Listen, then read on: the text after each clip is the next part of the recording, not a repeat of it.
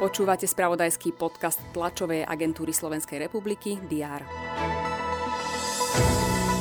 Nové pravidlá reagujúce na variant Omikron sú na svete. Pri rizikových podujatiach sa zavádza režim OP+, skracuje sa doba covid pasov, uvoľňujú sa podmienky pre šport. Rozhodla o tom včera vláda a určite sa o tom bude diskutovať aj dnes. V diári pripájame avízo na ďalšie očakávané udalosti. Vítajte. Predseda vlády Eduard Heger príjme generálneho tajomníka Organizácie pre hospodárskú spoluprácu a rozvoj Matiasa Kormana. Dôvodom návštevy je predstavenie nového ekonomického prehľadu Slovenskej republiky, v ktorom OECD analizuje aktuálny ekonomický vývoj krajiny.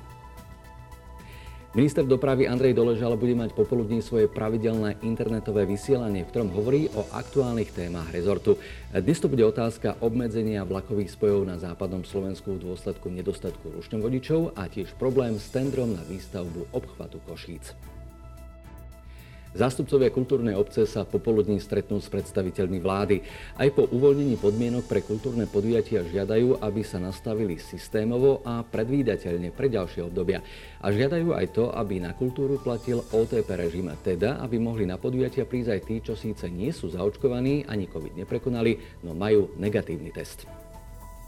Vojaci pod vedením Ruska sa začnú stiahovať z Kazachstanu. Jednotky členských štátov Organizácie dohody o kolektívnej bezpečnosti majú odísť do 10 dní. Do Kazachstanu prišli ako mierové jednotky na upokojenie situácie vyvolanej občianskými nepokojmi. Podvečer sa prvými zápasmi začínajú majstrovstvá Európy v hádzanej, ktoré hostia Maďarsko a Slovensko.